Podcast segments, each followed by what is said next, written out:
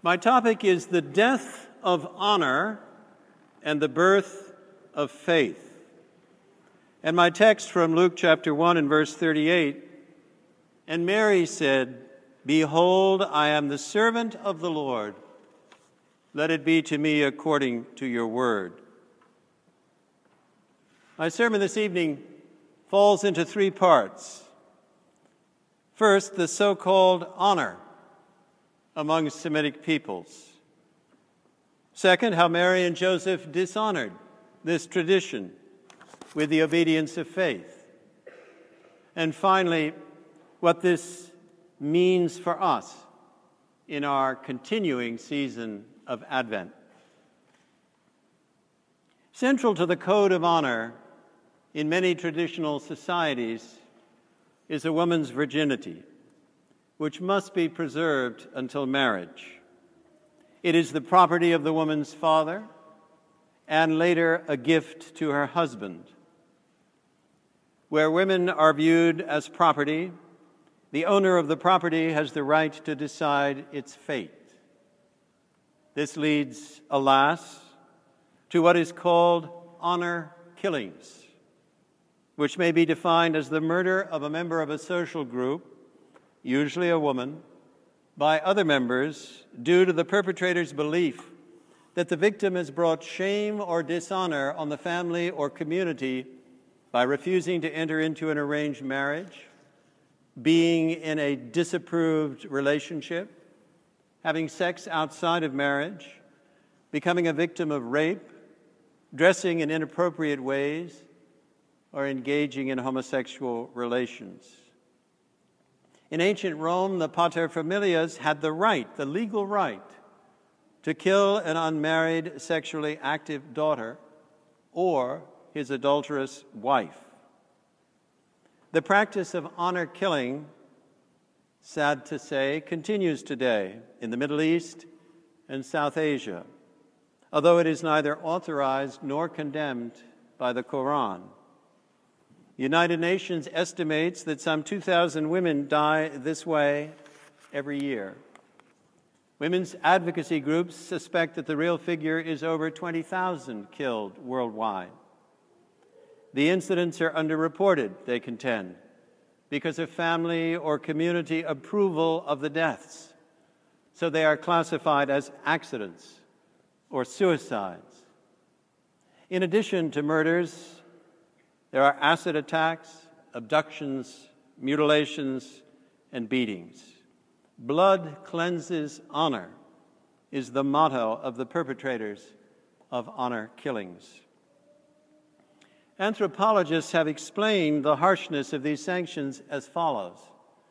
In a patrilineal society, men seek to control the reproductive power. Women are the only means, after all, for creating more men. But a man must be sure that the children his wife bears are his own, carrying his DNA. So drastic sanctions are imposed for sexual misbehavior to keep women in line. In the Bible, adultery is condemned by the seventh of the Ten Commandments. The penalty for breaking this commandment was death for both the man and the woman. Listen to these chilling words from Deuteronomy chapter 22. If there is a betrothed virgin, and a man meets her in the city and lies with her, then you shall bring them both out to the gate of that city, and you shall stone them to death with stones. The young woman because she did not cry for help, though she was in the city, and the man because he violated his neighbor's wife. So you shall purge evil from your midst.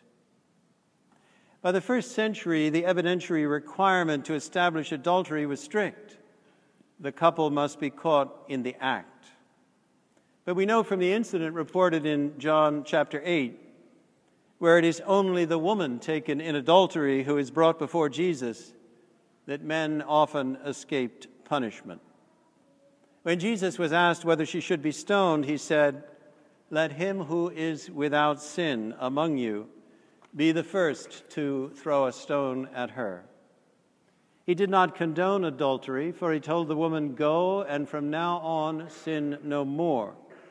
But he made the extreme sanction unenforceable except by God.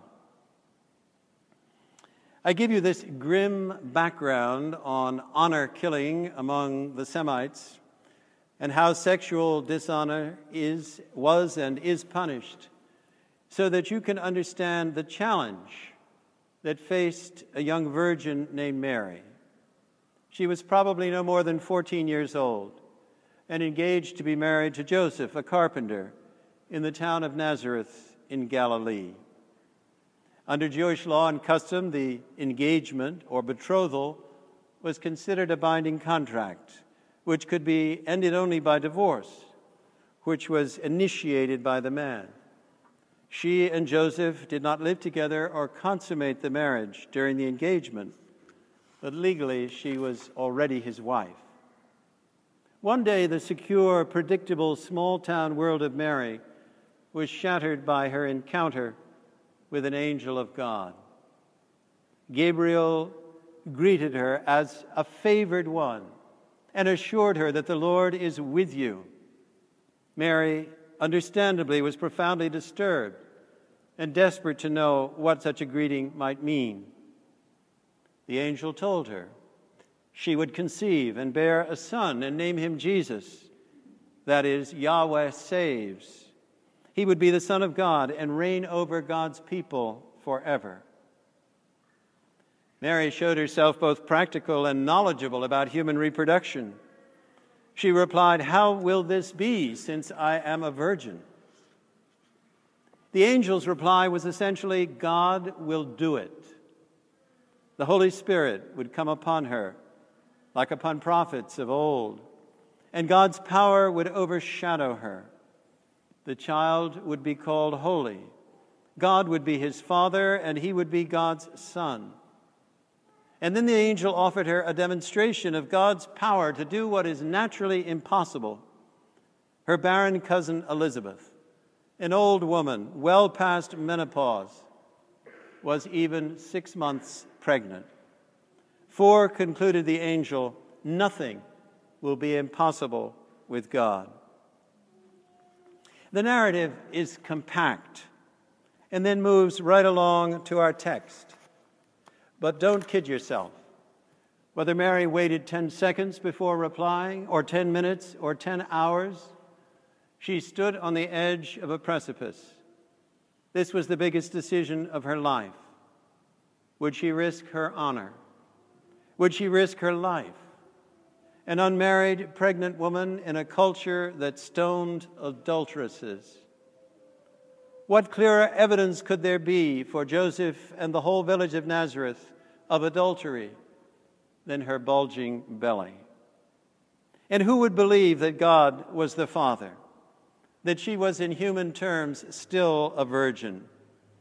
Can you see the women of Nazareth shaking their heads? Poor thing, to believe a tale like that. Can you hear the men laughing over their wine?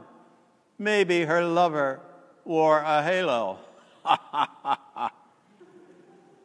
but to be weighed against the danger and the risk was a different sort of honor the honor of being chosen by God to bring his Messiah into the world.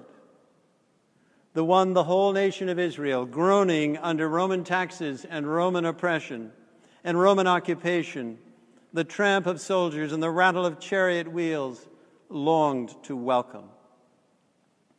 But did Mary have a choice? Could she have said no, run away, changed the subject, stalled in giving an answer to the angel? The sorts of things you and I do regularly with God? Of course she could. She was not God's puppet. From Adam and Eve on down throughout the biblical narrative, where God's word comes, there is always, always the freedom to accept and receive it or to reject and ignore it. And so, Mary, notwithstanding the strong cultural sanctions that might await her, said yes to God. Behold, I am the servant of the Lord.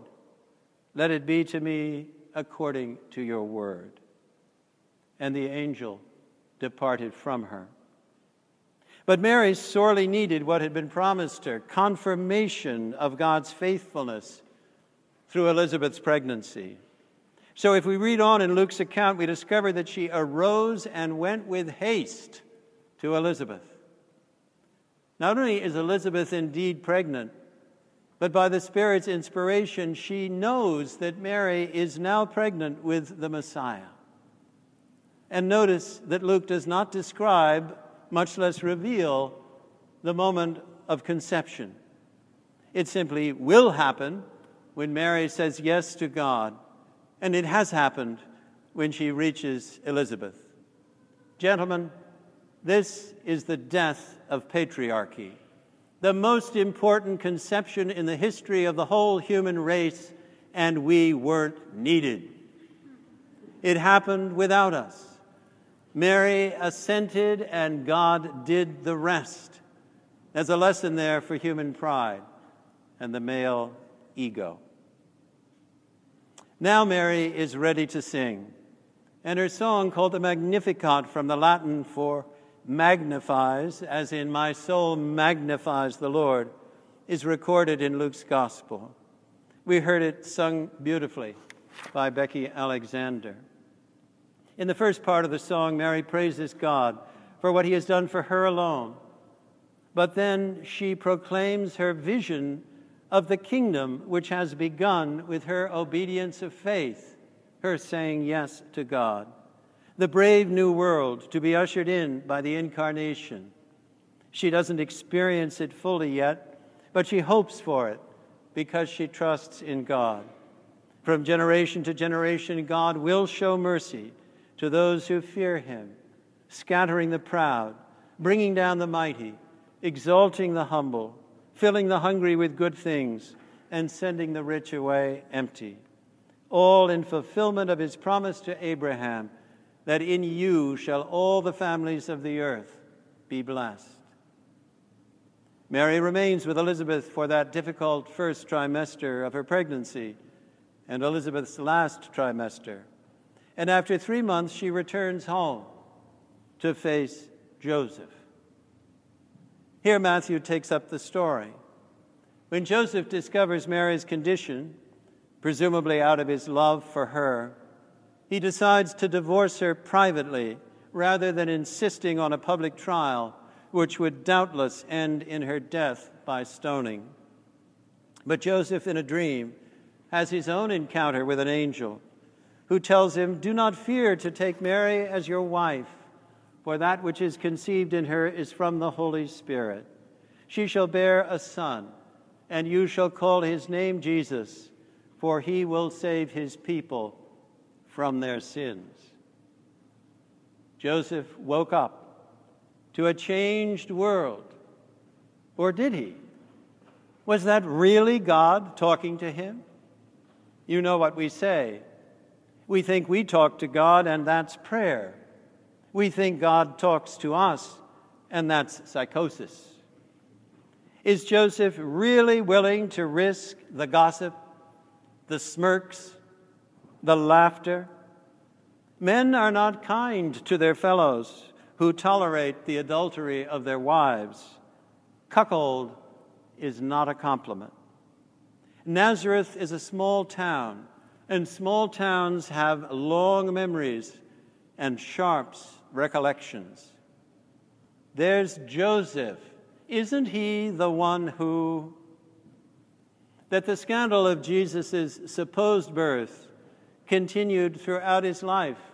We know from John chapter 8, when Jesus tells the crowd that they are not Abraham's children, and they retort, We were not born of sexual immorality, and the like you were may be inferred.